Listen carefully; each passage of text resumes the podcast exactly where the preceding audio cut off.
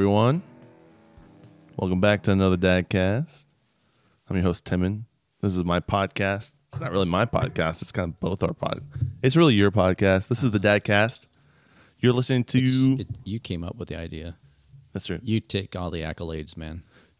Uh, I mean, yeah, I'll take them. Um, well, well, you're listening to a podcast on the Timon's Podcast Network, and this is the Dadcast. I never know what to say when I'm trying to like tell people what this is. It's my It's dad. weird. Yeah, it's weird stuff. That's See if you can do mine better. You, oh, you want to open mine? yeah. How about this one? Oh, okay, you give me that one. Okay. We're opening up. Oh, Um, you got to get it closer. There you go. I helped. okay, thank you. Yeah, Timon has three different kinds of venues. He has he has a show with Lincoln, the Timon and Lincoln show. It's a it's more entertainment.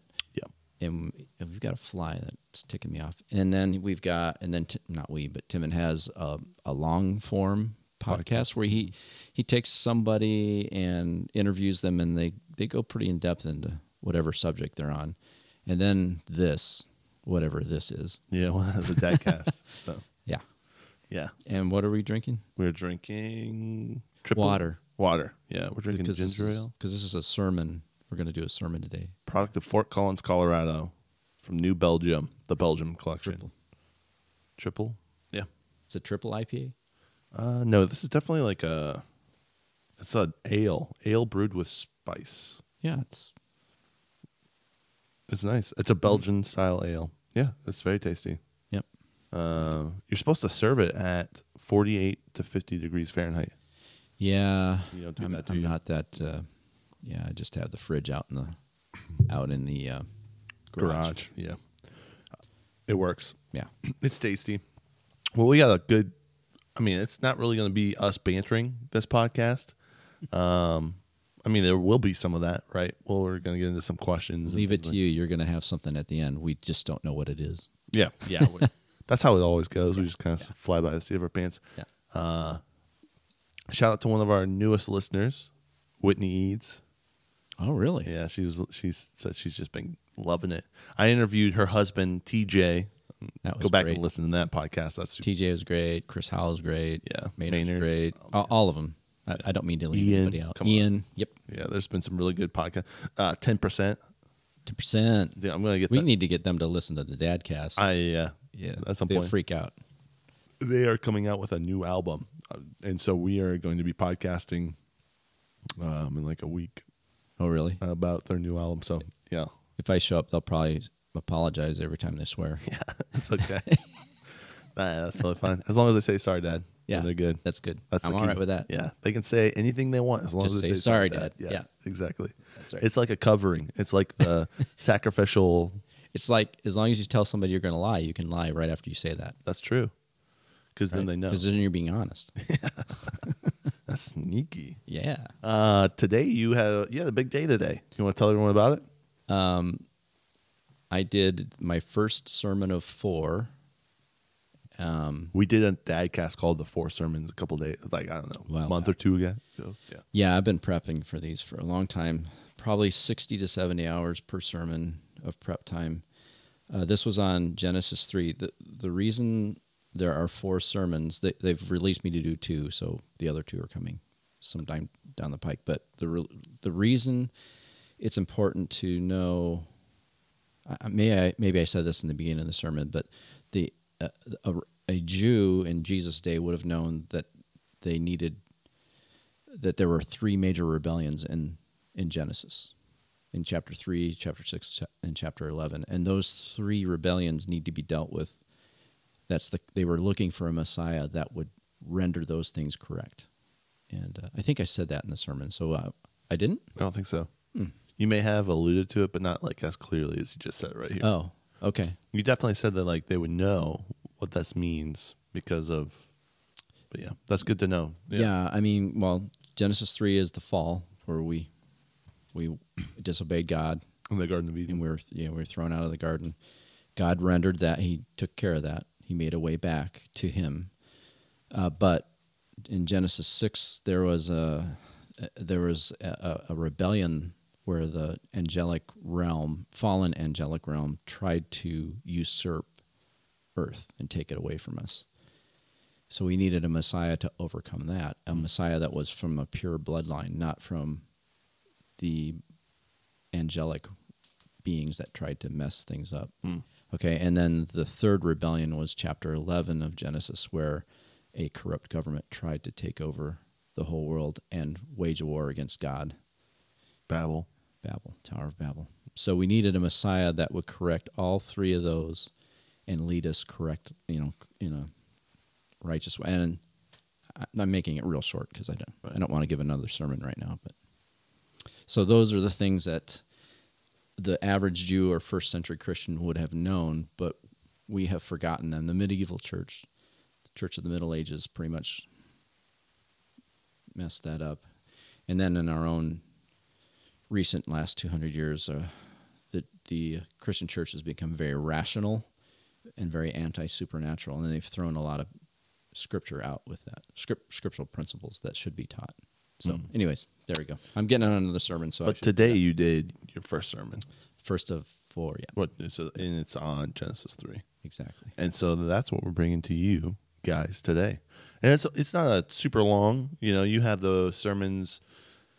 What's the sermon structure that I hear all the time? Three points in a song, right? Yeah, I don't believe in that, but yeah, three so- three points in a poem where they make three good points and then they wrap it up with a poem and then that's the sermon.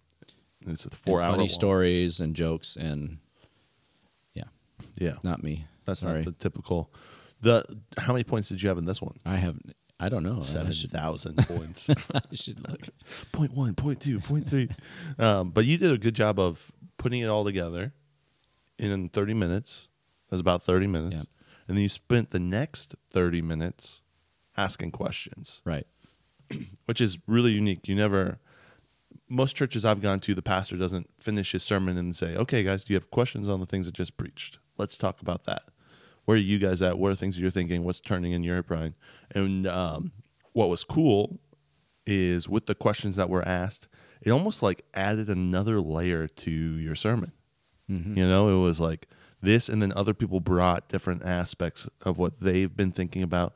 Like one guy asked about um, the serpent. Well, yeah, it's just cool. Except we cut the. Cur- we're not going to put that in the, in here because the questions. that's for the Patreon. the questions Yeah. are for the Patreon. Is that what it- Yeah, they okay. they can't get the questions. We're just doing the sermon. We're just doing the sermon. No, um, yeah, the questions that the people asked will not be part of this Right. audio broadcast that we're going to be sending you guys. This is just the sermon. Yeah. If you want to be a part of this live experience, you need to come to church, there you go. to our church, Yeah. the holiest of holies. I'm, I'm joking. I'm joking. All churches are Yes. great, but yeah, that but that really adds another level to it. I really, It was, was good cool. hearing questions, and I couldn't answer them all, yeah, which I is fine. yeah. That means you're legit, right? I don't know how to answer that. As a great question, I don't know it. Yeah, somebody asked a question. I said I have been trying to figure that one out. So that was good. Yeah. So, um, but yeah, it was cool because you definitely recorded the the sermon, and so we get to like pass it on to you guys, so you get to listen. So we'll uh, should we wrap this up here? Let the people listen to the sermon, and then we'll come back, Yep, finish it up. sounds good. All right, folks, enjoy.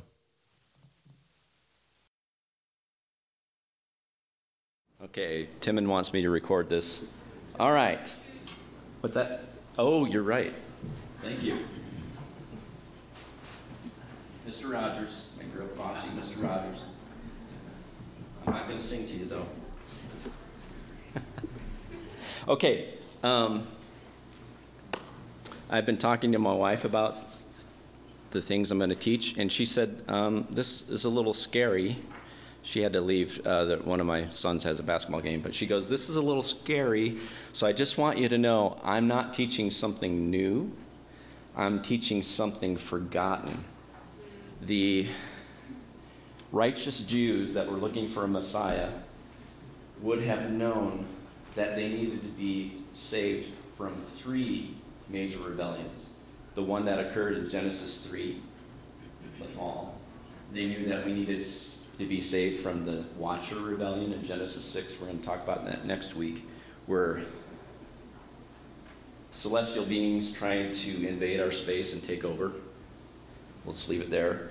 And they knew that they needed to be saved from the rebellion that happened at the Tower of Babel, where ungodly men led an ungodly, tyrannical government and tried to war against God in heaven.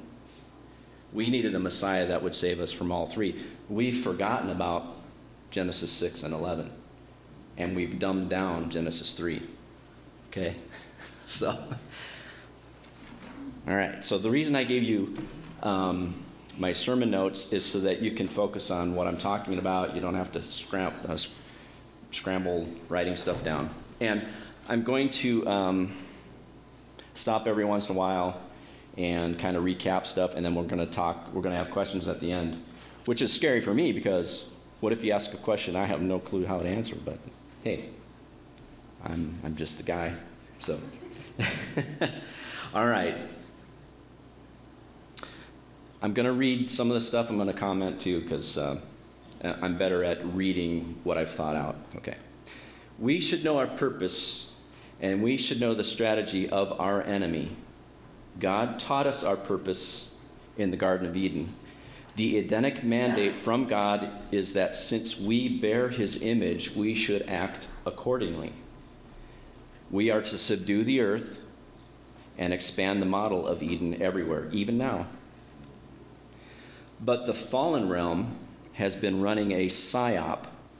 Anybody military here? Yeah. The, the fallen realm has been running a psychological operation against us from the beginning. And that is to obscure the past, dumb down the supernatural, and trick us to cooperate with our own self destruction. Okay? So here's the default understanding I have always been taught about the garden event called the fall. Adam and Eve were happy. Satan animated or entered a snake and then lied to them, and then everybody got in trouble. It's not that simple. Eden was more than a garden, and Satan is never mentioned in Genesis chapter 3. Ooh. So let's back way up and get a big picture. And first, I got to get through some technical stuff. I'm gonna. It's gonna be a fire hydrant, um, but we got to get through some stuff, and that's why I've got a lot of it written out for you. So, okay. There are five major views of creation. Um, there's probably more than, but these are the major ones that I know of, and I'm not to delineate all of them. But there's atheistic evolution, theistic evolution, progressive creationism, the gap theory, and young Earth creationism. And I'm not going to go through the finer details. I have some of that there for you. Um, I, just so you know my bias, I tend to favor the last position, young earth creationism. Its advocates like Ken Ham are ardent defenders of conservative theolo- theology, which I am conservative in my theology. And young earthers certainly feel strongly, as I do, about protecting Scripture from the onslaught of compromised Christian theology. But it does not do well with the supernatural events of history that seem to occur before the creation week. So I must concede that some form of gap theory may also be a viable explanation. I wasn't there. I'm not going to foist my convictions on anyone. Gap theory may also work, okay? So, um, another thing we have to deal with is leftover theology from the medieval church, and that is that man and earth is the center of the universe. Not so. We must also realize that for centuries, religious tradition has taught us a self centered cosmology. That's the understanding of the universe. God, the universe, and its vast array of celestial beings do not revolve around us. We are loved by God, yes, but we are subservient to Him, to Jesus. And you are all familiar with this, Colossians 1:16. For by him, that's Jesus, for by him all things were created in heaven and on earth, visible and invisible, whether thrones or dominions or rulers or authorities. All things were created through him and for him, not for us. First off, the universe was created by our Lord Jesus and for him. Taking the position of humans and earth being the center of creation, as often the church tends to do, especially from the medieval church on, is, a, is foolish and selfish. And who always seems to be the center of self deification? Satan, the fallen realm. Yeah. Second, the angelic or celestial realm may have been created before us. Um, I know if you hold young earth position, you may not believe that, but uh, I'm just saying there's a possibility. Hence, we are not the center of reality. We, we've been put into a story that's all, that already started before we got here. Okay. Job 38 indicates that celestial realm witnessed Earth's creation, and in Genesis 1:26, this may be a can of worms, but the us is not only talking about the Trinity, but the celestial realm that was watching as Adam was created. Thus, the celestial realm is an advanced, supernatural, super intelligent, ancient, extraterrestrial group of created beings. They are not God. They are not God. I'm not a polytheist. There is only one God. But the celestial realm is much more powerful than we realize. Third, God's royal family was supposed to consist of two kinds of sons, sons and daughters. Okay, I'm not sexist, sons and daughters. Okay, thank you. uh, we were, it, God's family was supposed to um, have heavenly sons and earthly sons. And you, you see, I have all these references. You can look at these later. In the Old Testament, the sons of God, or the B'nai Ha Elohim, that's Hebrew. Can you say that? B'nai Ha Elohim. All right. Uh, in the Old Testament, the sons of God always refers to celestial beings, not to people. So the B'nai Ha Elohim were appointed to govern the vast reaches of the second heaven, the universe. And you can see I give some uh, indications there. The first heaven, that is to say, earth, was to be governed by God's latest addition to the family, Adam and Eve. They and their future offspring were appointed to subdue the earth and have dominion over it. It is not until the New Testament that humans take on the title sons of God. And in Galatians 3:26 Paul reveals that through faith in Jesus we actually become the sons of God like the celestial realm. Gotcha? So Old Testament sons of God are celestial beings. New Testament we are becoming the sons of God. We're something's changing, something's going on in the New Testament. Okay. I know I'm throwing a lot at you. We're going to, let's get to this last page here. The three heavens. I think a lot of people may be familiar with the three heavens. Some of you? Okay. In the beginning, God created the heavens, shamayim, that's plural. He created the heavens and the earth.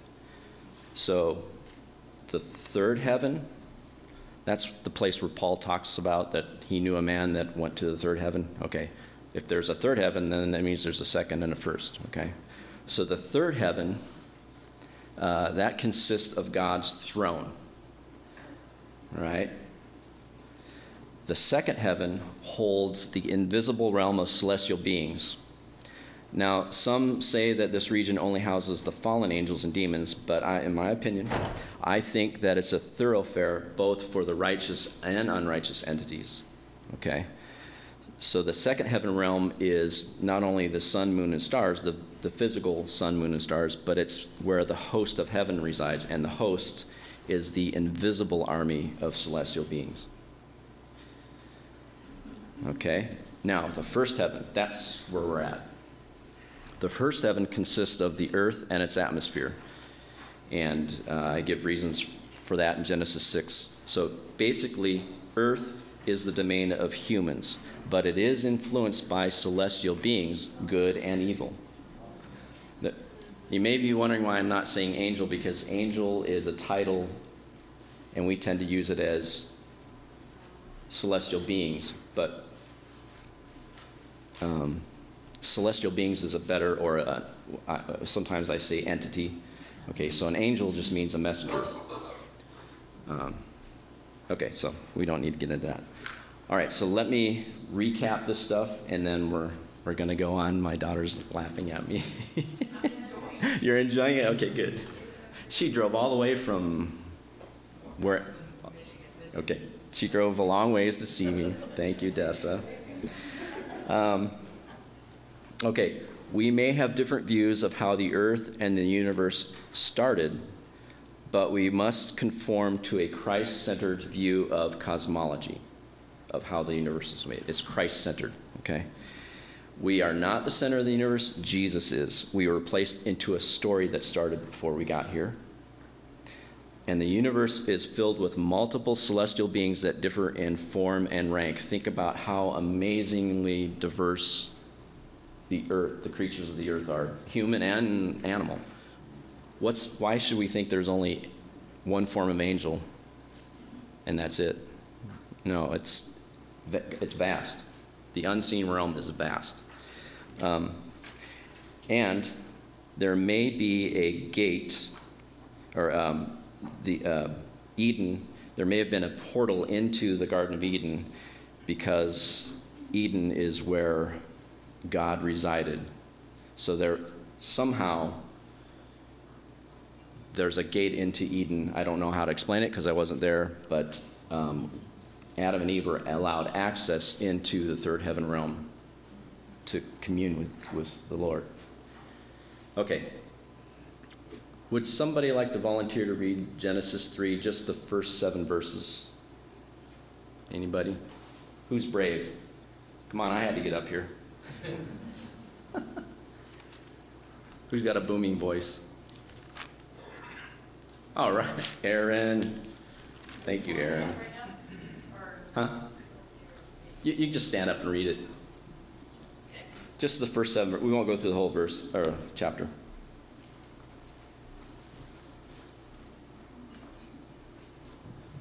Oh, you have a phone. I'm old school. I have a book. Genesis, Genesis 3 1 through 7. Yeah, please. Now the serpent was more crafty than any other beast of the field that the Lord God had made. He said to the woman, Did God actually say, You shall not eat of any tree in the garden? And the woman said to the serpent, We may eat of the fruit of the trees in the garden, but God said, You shall not eat of the fruit of the tree that is in the midst of the garden, neither shall you touch it, lest you die. But the serpent said to the woman, You will not surely die. For God knows that when you eat of it, your eyes will be opened, and you will be like God, knowing good and evil. So when, when the woman saw that the tree was good for food, and that it was a delight to the eyes, and that the tree was to be desired to make one wise, she took of its fruit and ate. And she also gave some to her husband who was with her, and he ate. Then the eyes of both were opened, and they knew that they were naked. Sewed fig leaves together and made themselves loincloths. Thank you. Okay. Who is at fault? Adam and Eve. Okay, so this is not, you're not going to throw women under the bus, okay? Just so you know. Um, I want you to notice something in verse, I think it's verse 4. Uh, this is the tactic of the fallen realm. The, the snake says, the serpent says, Surely you shall not die. Okay, so he takes what God said, then he twists it so there's a so there's a question, and then he replaces it with a half truth and a deception. He said that God was hiding something from them. And then he claimed that if they ate from the tree of knowledge, they would become like the Elohim, like the gods. Well, Adam and Eve ate, and they did know good and evil, like the Elohim, the the uh, celestial realm, who are fallen. Some righteous, some, well, most are righteous. Some are fallen. Okay, so they became like them, but they didn't die immediately. so the strategy of the enemy is to take what God says, twist it, and then add some dark wisdom into it, and um, basically to create your own self destruction. Okay? Um, so the rest of the story, you know, uh, Adam and Eve realized they had sinned, they tried to hide. Uh, later on, God is walking through the garden. By the way, when when there's a physical manifestation of God, it's going to be the second person of the Trinity, Jesus, right? Okay, so, and you know what happened, and then they get in trouble. Okay, so we're going to move on.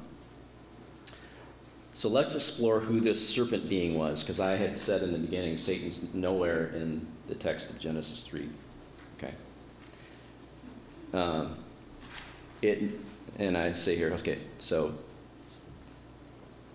it may not have been the entity that we call Satan because that ne- name never appears in Genesis 3. And, and uh, I've got the verse, the next verse, I think. Now the serpent, if, if you notice, okay, that's how I have it. Okay. The serpent, that word there, serpent, is Han Nakash. The Han is um, a definite article. So the Nakash. So that's the Hebrew word for the serpent. Okay. So we automatically think that Satan, it's Satan that we're talking about here because we've been trained to assume that one, there's one fallen entity in particular that has the name of Satan and he's the arch nemesis of God. But this is an assumption. Satan is not usually, we're going to get into some weird stuff here that you may not understand, but Satan is not used as a personal name in Genesis 3. In fact, it's not named used as a personal name except possibly once in the whole Old Testament. Okay? So, Nakash, the serpent, is what is the entity that is in Genesis 3. Um, and I, I, outlined here that uh, later on in the New Testament, we do see Jesus calling Beelzebub Satan. Okay? And then also, John in Revelation 20 links Satan to that old serpent. So, if some people argue that this being in the garden is Satan, it, we can assume that. It's an argument that goes either way. But I just want to unravel the fact that we assume things. Uh, for instance, when we think about the ark of Noah, we see this little boat with a pointy bow and two drafts sticking out. Well, that, that's not what. That's not the ark. Okay. So the same thing here. We assume this is Satan. Well, that's that's it's it's more complicated than that. So okay. You have to be aware of how the Old Testament uses this phrase, the Satan, or else you will actually misread certain passages. The Old Testament most often uses the Satan as a title, not a name, like Job 1 6, where Hasatan, or the Satan, appears before God and his divine council to accuse Job of moral insincerity. The word Hasatan there is not a name, it's a title, the position of a court prosecutor. So we don't know the proper name of the fallen entity that was looking to destroy Job. Okay? Now, this, I don't want to get into it, but I have actually looked into almost every almost every version of the English Bible set, has Satan. They drop, in the Hebrew text, it says the Satan. But in the English text, it just says Satan and they capitalize it. So the translators have made, in Job 1, they make that entity a proper name. It's not there, it's not in the text. For instance, you don't call me the J, Only Donald Trump calls himself the Donald, right? So when we have a Hebrews like English, when there's a definite article in front of another a noun, it's it's a title. The mailman. You don't call him mailman. If I was a mailman, my proper name would be Jay, but if you're saying the mailman, it's it's a title. Does that kind of make sense? That's how Satan is used um, everywhere except one chapter, but I'm not going to go down that because it's, it's a whole different, yeah. But there's, yeah, okay. Get off the bunny trail, right? Okay. Back to the garden. In the Hebrew text, this rebel is being called Han Nakash, the Nakash. Now, this is fascinating. As a noun, Nakash means serpent. Think more of a dragon rather than a snake. Okay, that's more that's properly what it is. As a verb, the word nakash means a deceiver or a diviner. It's somebody who has spiritual wisdom. As an adjective, nakash means bronze or an object that is radiant. It is actually radiant from glowing from within. So, all three meanings of that word are at play in Genesis 3. So, the ideas of luminosity, the serpentine features, divine wisdom, all relate to the divine, uh, divine throne guardian being. Both Hebrew and Gentile readers would have instantly understood this concept. Both seraphim and cherubim are known as guardians around God's throne. So the Hebrew word seraph in Isaiah 6 especially relates here because it, its meaning derives from a burning, fiery serpent being. So the Nakash may have been one of the highest ranking beings in God's celestial realm. Okay. So this entity was not a snake from the animal kingdom. He was a fallen celestial being from the third heaven realm, perhaps a seraph. Note, he talks, he's super intelligent, and he is judged as a sentient being. A sentient being means you have the ability to make moral decisions. And animals are not judged as moral um, entities, right? So, so it's not a snake, it's something more. Okay? The first curse uttered in the Bible is Genesis 3:14 and it's placed upon the Nakash. Cursed are you above all livestock and above all beasts of the field. On your belly you shall go, and you shall eat, and dust you shall eat all the days of your life. And just as an aside, the word dust is the word eretz, which often um, is linked to Sheol, the under, the, the, in the underworld. Okay. Uh, he was cursed to crawl through the earth and eat its power. Isaiah 14 and Ezekiel 32 indicate that he was doomed to crawl through the underworld where the ancient rebel warrior kings reside and await final judgment. And as I said earlier, Eve is not startled to be questioned by him because he's a celestial being, not an animal. Remember, she's in Eden where the natural and supernatural melt together, where there was access to celestial beings. Okay, so she was used to talking to celestial beings her and Adam communed with celestial beings, all different ranks, because they were in the third heaven realm. Okay? All right, let me recap that. Satan is usually a name, it's usually not a name, it's a title. Okay, so we don't know the proper name of the rebel in the garden, and maybe it's better that we never know. The Nakash was an anciently wise, cunning, dragon like brilliant entity. The Nakash was most likely a seraph garden from before the throne of God, one of the highest ranking beings in the third heaven realm. Okay? Let's talk about the hatred of our enemies. We have enemies. Right, Jeremy? We've got a battle going on. Mm-hmm. I was telling Jeremy, um, it's interesting that he picked these songs about battle. So it's not a coincidence. All right. Um, just after the above curse in Genesis, in Genesis 3:15, we see that God prophesies the beginning of a war of two opposing seeds that has not been resolved even to this day. And it says in Genesis 3:15, I will put enmity between you and the woman, between your offspring, your seed, her in other words, seed, and her offspring. He shall bruise your head, and you shall bruise his heel. So there's this war between the seed of Eve, us, and the seed of, of the enemy, the Nakash. And one day, a descendant of Eve, Jesus the Messiah, would crush the head of the Nakash and restore our place in the kingdom of God. But it isn't only, listen to this now, it isn't only Jesus who wins this war, the saints also participate with their warrior king. Romans 16:20 says, "The God of peace will soon crush Satan underneath your feet, saints, your feet." Okay? So we were born into a war that we are expected to win. Isn't it interesting how God always takes the last and makes them first, the weak and makes them strong? God's economy is different than ours. Okay.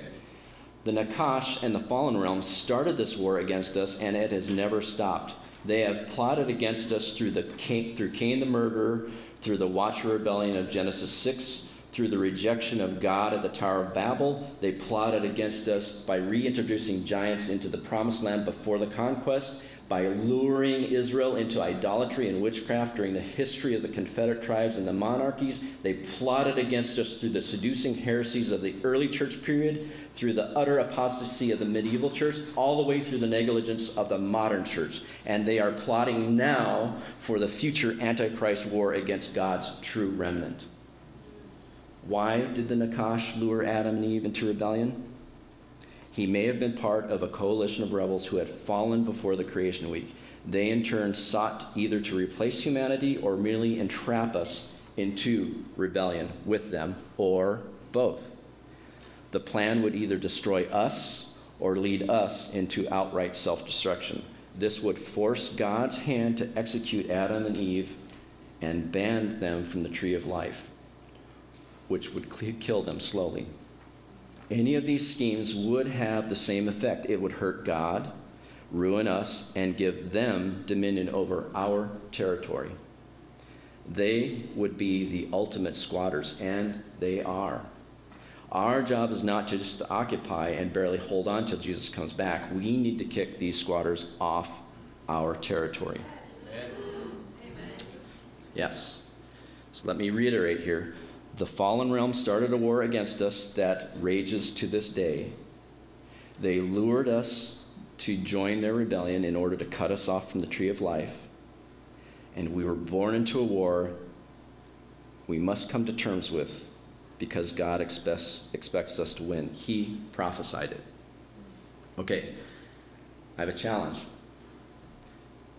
You see this serpent mound up here? This is in Ohio. There are serpent mounds all over the world. You see what that's, that's a snake there. This, and what is it eating? The seed of the woman. Uh uh-uh. uh God says no. The snake, the serpent will not win. I challenge every father and mother here find the lost calling of your lineage, the one God assigned to your family, and weave that identity into your children. I challenge every single or divorced or widowed believer here hang on to what God called you to. He's not done with you yet. And I challenge every young person here dig into the complexity and depth and adventure of God's Word. It's more exciting than Hogwarts. It's more vast than the realms of Narnia and the black gates of Mordor melt at Jesus' feet. It's the religious church that made Scripture boring. It's the religious church that made Scripture anemic, and Jesus is coming back to smash that kind of religion. In conclusion, God's plan was for Adam and Eve to take dominion of the whole earth, to enjoy the process of multiplying righteous families while subduing the wilds of creation and making it like the Garden of God, like Eden. The Nakash hated God's plan and God's newest family members, humans. So he lured humanity away from God through deceit.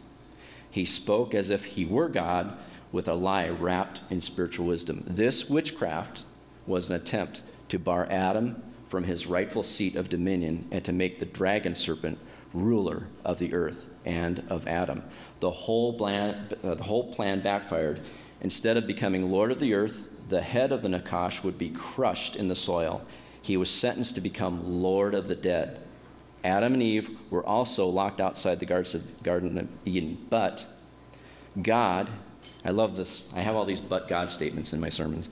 But God, in His infinite mercy, had a plan of redemption for them. A future Messiah would mend our broken relationship with God and allow us to rule with Him. These things are important to grasp. Yes, much was lost after the fall, but not all.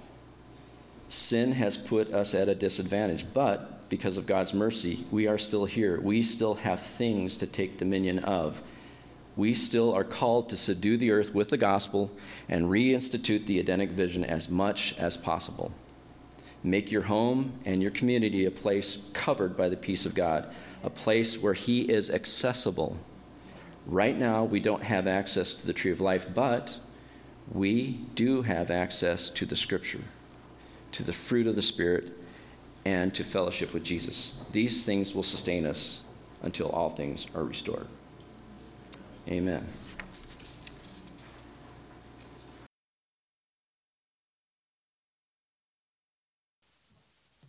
Okay. All right, I think we're back. That was long winded. Who is that guy? yeah, he talks too much. yeah. Yeah, I think we're good. Um, yeah, I think we're gravy. Uh, yeah. Uh, way way too much. You talk way too much. That Yeah, was thanks. that was- no, I was just joking. That was good. Thank you. Yeah, thanks for doing that. Um, hopefully people at home really enjoyed that. Um, oh no, I did while I was And the recording sounded okay. I'm, I'm, I just threw a microphone up there and Yeah, I think it sounded okay. We'll see. All right, we'll see what. Listeners, if it doesn't, Yeah. too bad. I'm sorry. Come to our church.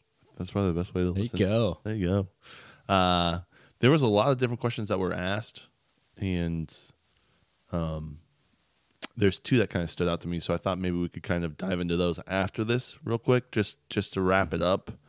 Uh, there was a lot of information there, and it's pretty interesting information. Uh, stuff that maybe not everyone has heard before. Um, so feel free to go back and listen a couple times. I, you had notes. I, I don't know how I could get those notes to people because those notes were really It's about five pages of notes. yeah, just like yeah. boom, boom, boom. So I don't really know where I could get those resources to you guys, but maybe I can figure out a way. I have extra copies. Uh, I made 50 and I had like three or four left. Yeah. So if people want, they could contact you and somehow we can get them to them. Because, ha- because as I spoke, I didn't say everything and I didn't cover every verse. Right. Because you did a good job for listeners. He did a good job. What he talked about was literally like almost word for word in your notes. So you have that almost all written out. Mm-hmm. Like your whole sermon that we just did is all written out. Right. So, yeah. Do you have a Word file somewhere? Is that how you printed it out or whatever? Uh, oh, yeah. so yeah, I could just send it Yeah. to you by email. Oh, okay. that Um, would work. Yeah, reach out to me on social media, and if you want that, I could try to figure out a way to send that to you. I can figure out a way. Yeah, it's in Word, Yeah. per, Word, whatever. Send it whatever. is. podcast at gmail.com. Um, okay, so one question I had for you is, and this was a question from the audience that happened after the sermon. Where where does you know this isn't really being taught about. This isn't something that you go and there's three points in a song about this. This- Sermons aren't being really preached on this information. Um, where can you find? How did you find this information, and how can someone else also start digging in and learning about this topic or other topics of the Bible like that? Like where, who, how do you direct someone to digging in deeper to find stuff like this?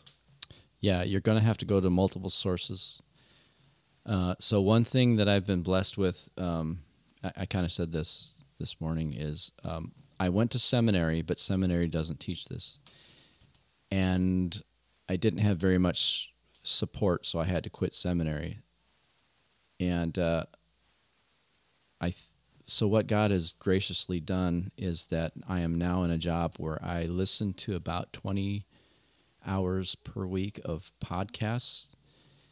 And I also read articles when I get home from scholar scholarly articles. Mhm. Okay, so now, um, so some of the resources I use are uh, Dr. Michael Heiser, and he has a podcast called The Naked Bible. He is a scholar. He's he's going to be harder to. Uh, um, he, he's really good about trying to explain things um, be- because the elite scholarly class has a whole bunch of language that's hard to get through sometimes. But he ha- has a real heart for people to know what's going on. But it, it is very. You, sometimes you have to listen. He also has a book, several books, but one of them called is called The Unseen Realm, which I've dug a lot of information out of. So Dr. Michael Heiser, there's certain people that hate him, but oh well. Uh, Derek, Certain- yeah. Certain people that hate every certain person. yes, That's just how it is. uh, keep going. yeah. Uh, Derek Gilbert, he has a thing, a podcast called uh, "The View from a a view from the bunker. A view from the bunker. So he uh, he interviews a lot of scholars and non-scholars, but people that are eh, talking about stuff like this. Um, so those are two really good resources. There are more that I listen to, but those are the two I'd recommend. Like I said, I'm listening to probably five to ten different resources, and then then I go back and find articles connected to those, you know, those things. And um, and as I said today, that it's important to uh, realize that there, there's there's kind of three communities in Christianity. There's the scholarly people at the top that are very elite, very hard to understand. There are a lot of them that love the Lord. There are a ton of them that are nerds and that are more of a nuisance and don't really f- have a heart for God, but they're very intellectual. I don't have anything to do with those people. They're a waste of my time. But there are a handful that actually know the Lord, have a heart for Scripture. Okay, but they're not always easy to understand. That's the very top realm. The very bottom realm is a lot of people fill the church pews. I said this, or that uh, they like church because it's got nice people and good coffee. Um, that's a shallow life to live. I mean, it doesn't mean you're not a it doesn't mean you're not a Christian, but um, you know, you can't help those kind of people if that's all they're going to ever do the rest of their lives. And then there's this middle realm. There's a lot of people that are bored at church, and I got on. I got on it about this. This, this is why we're using our losing our our youth, is they're absolutely bored with church because it is absolutely boring, because they're not teaching anything adventurous, and Scripture is full of it. it is full of amazing things. Um, so there are people in the middle realm. I would be one of those people that I'm not. I don't get fed at church, and I don't expect to anymore. I I dig for stuff on my own, and there's a lot of people in what's called that middle realm. A lot of people that don't go to church anymore that are still walking with the Lord, and they're just finding ways to feed themselves, and that's a rebuke to the church. So. Hmm. Is that kind? Of, did I answer enough of that? Yeah. Podcasts. I mean, you just get into scripture and you start. Well, I think maybe let me just give a practical thing. You start reading the Bible and you're like, "What does this mean?" And you start digging. Yeah. That that leads. You start unraveling things, mm-hmm. and and you will not get an answer right away. Yeah. Uh, like I like I said during the question time, uh, there's there's one thing that I have been it's been bugging me for two not bugging me in a bad way, but for probably two years. I mean, I have dug, I've looked, and I don't have the answer yet. That doesn't mean that there is no answer. That, yeah, there is an answer. Yeah, just, I, I, I keep touching on it. I'm like, oh, oh, oh there's something there, but um, it's like a treasure. Yeah. and God enjoys it when you dig. yeah. I don't, and I have been looking at this for two years. I can't figure it out. Hmm. And there are more that I haven't even looked at yet. I'm like, oh, I can't deal with that one right now. Yeah. But see, it doesn't bother me. It's just I look at things that I don't understand as a treasure, a, a nugget that I'm going to dig up. You'll figure so, it out. Yeah, and it's going to be really cool when you do. Yeah, yeah. Mm, that's good. The other thing that a lot of people, this kind of resonated with a lot of individuals, is um, you kind of did a call to action in this uh-huh. sermon where you talked about um, challenging challenge. Yeah, you challenged uh, parents, young young children, divorced, widowed, uh, single people. You challenged all of them mm-hmm. and said that your calling is still there. It's not it's not gone. Right. And uh, you talked about you know with the parents like figure out what your calling is and then weave that calling into your kids' lives. Mm-hmm. Um, and with the divorced, widowed, single people, you have a calling. You're not He's not done with you yet. He's not done yeah. with you. Yeah, he's just right. getting started. So uh, a lot of people that resonated with a lot of the people in our church, and uh, I thought maybe it would be good just to give a little background about how you found.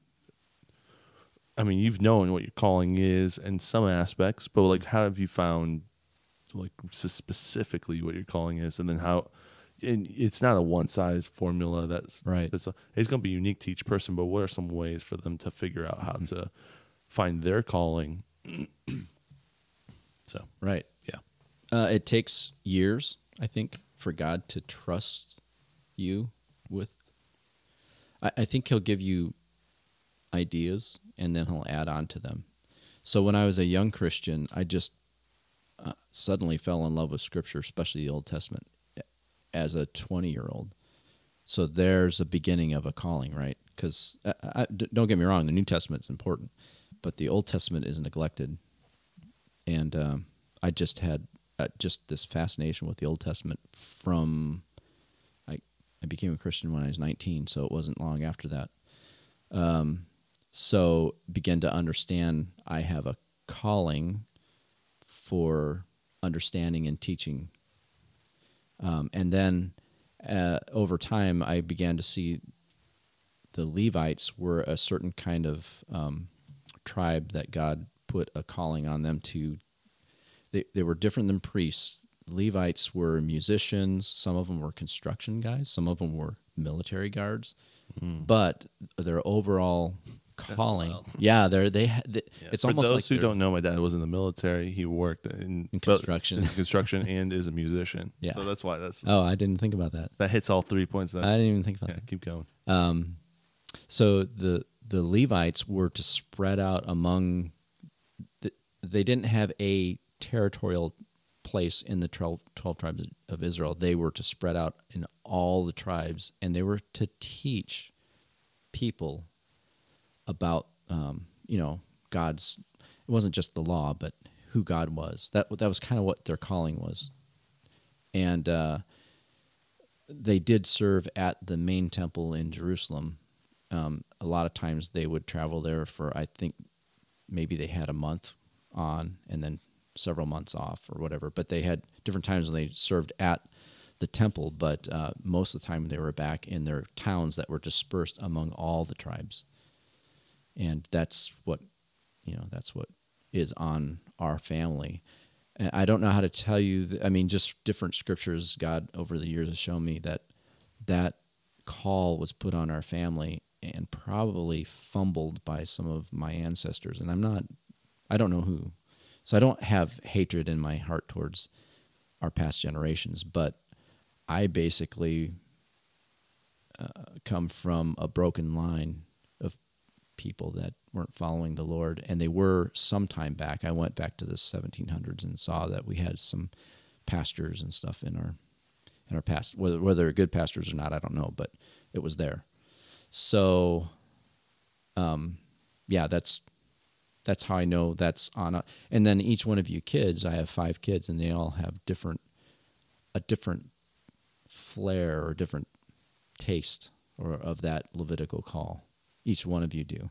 Mm-hmm. Um, it's still a Levitical call, but you're all different. You're not, you're not necessarily like like me, but but you still fit into that calling, and and it's just really cool to watch you guys grow up and have God put that on you, and yeah, Mm.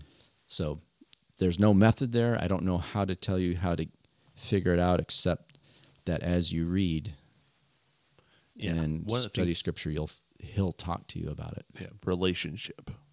That that was a big yeah. thing that you that kind of hit on is, um, gotta have a relationship in order to hear what he's trying to tell you. Like you yeah. gotta be able to talk to him, spend time with him. Or, yeah, that's God. You know, yeah, he'll give you a little bit more. Yeah, it has to be consistent too. The one one of the greatest blessings in my life is that uh, I read my Bible seven days a week for the last forty years. I've probably missed three times that I just didn't get it done. And one now it's not a chore. Uh, I I can't I can't read three, four, five chapters a day, but I'll read one chapter a day, and then God speaks to me in that chapter. But I've been doing that for forty years, so I've been through the Bible cover to cover 22 times. It takes me about two and a half years to get through. Hmm. So that's how I have come up with it. Like I, I look forward to meeting with the Lord in the morning because it's not like I gotta I gotta do five chapters. You know, some people do. I mean, they can, and that's fine. I'm not against that. But for me, I don't want a chore. I want to meet with my Father. You know, mm-hmm. and consistently, and again, if you don't do it every day, you're not going to go to hell. And that isn't what I'm trying to say. So, but that consistency builds relationship. Yeah, then he speaks to you over and over. So Very cool. Yeah. Any last things you want to say about the sermon or whatnot? Next week, it'll. I mean, it'll be a, another one that another you're one. doing. Yeah. Next week's going to be pretty crazy about Genesis 6. There's a lot of the church that is going to that disagrees with the supernatural view of chapter 6, but again, um that's what the demonic realm wants. They want us to have a dumbed down version of the Bible that's mamby pamby and there's no supernatural stuff in it. Hmm. So, Yeah. Uh, if you want to come listen to that live, that's what October first, uh second. second, October second, Mission seventy two in Goshen, Indiana. Yep. I got to church. Let me just real quickly say I got to church at like ten forty five. We start church at ten. Got to church at ten forty five. I sang one song and got the whole sermon. So you could come at probably even eleven and catch the sermon. You don't have to come for the whole two hours. Um, though you're more than welcome to come Yeah. for the whole two hours. So Yeah, the first ha- about hour, a About- li- about an hour is is uh, Worship. yeah. Yep. So sweet. All right. Well, we'll catch you guys next week on the next sermon. cool. Peace. Peace. Peace.